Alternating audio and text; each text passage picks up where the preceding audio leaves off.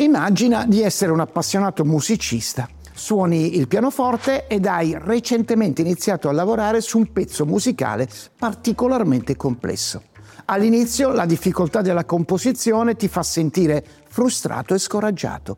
Tuttavia decidi di non arrenderti e continui a praticare. Dopo diverse settimane di esercizio, finalmente riesci a suonare la prima parte della composizione senza errori sentendo le note fluire in modo così armonioso e preciso, eh, come dire, provi una grande gioia e una grande soddisfazione. Ed è proprio in questo momento di euforia che il tuo cervello rilascia dopamina e serotonina, neurotrasmettitori associati alla felicità e al benessere. È la felicità che ci aiuta a ottenere buoni risultati, non è il raggiungimento dei risultati a renderci felici. Grazie a dopamina e serotonina possiamo meglio organizzare le nuove informazioni, conservare queste informazioni più a lungo e recuperarle più rapidamente proprio quando ci serviranno. Proprio per questo, ad esempio, Yahoo ha uno studio interno per fare massaggi. Gli ingegneri di Google vengono incoraggiati a portare in ufficio anche i loro cani.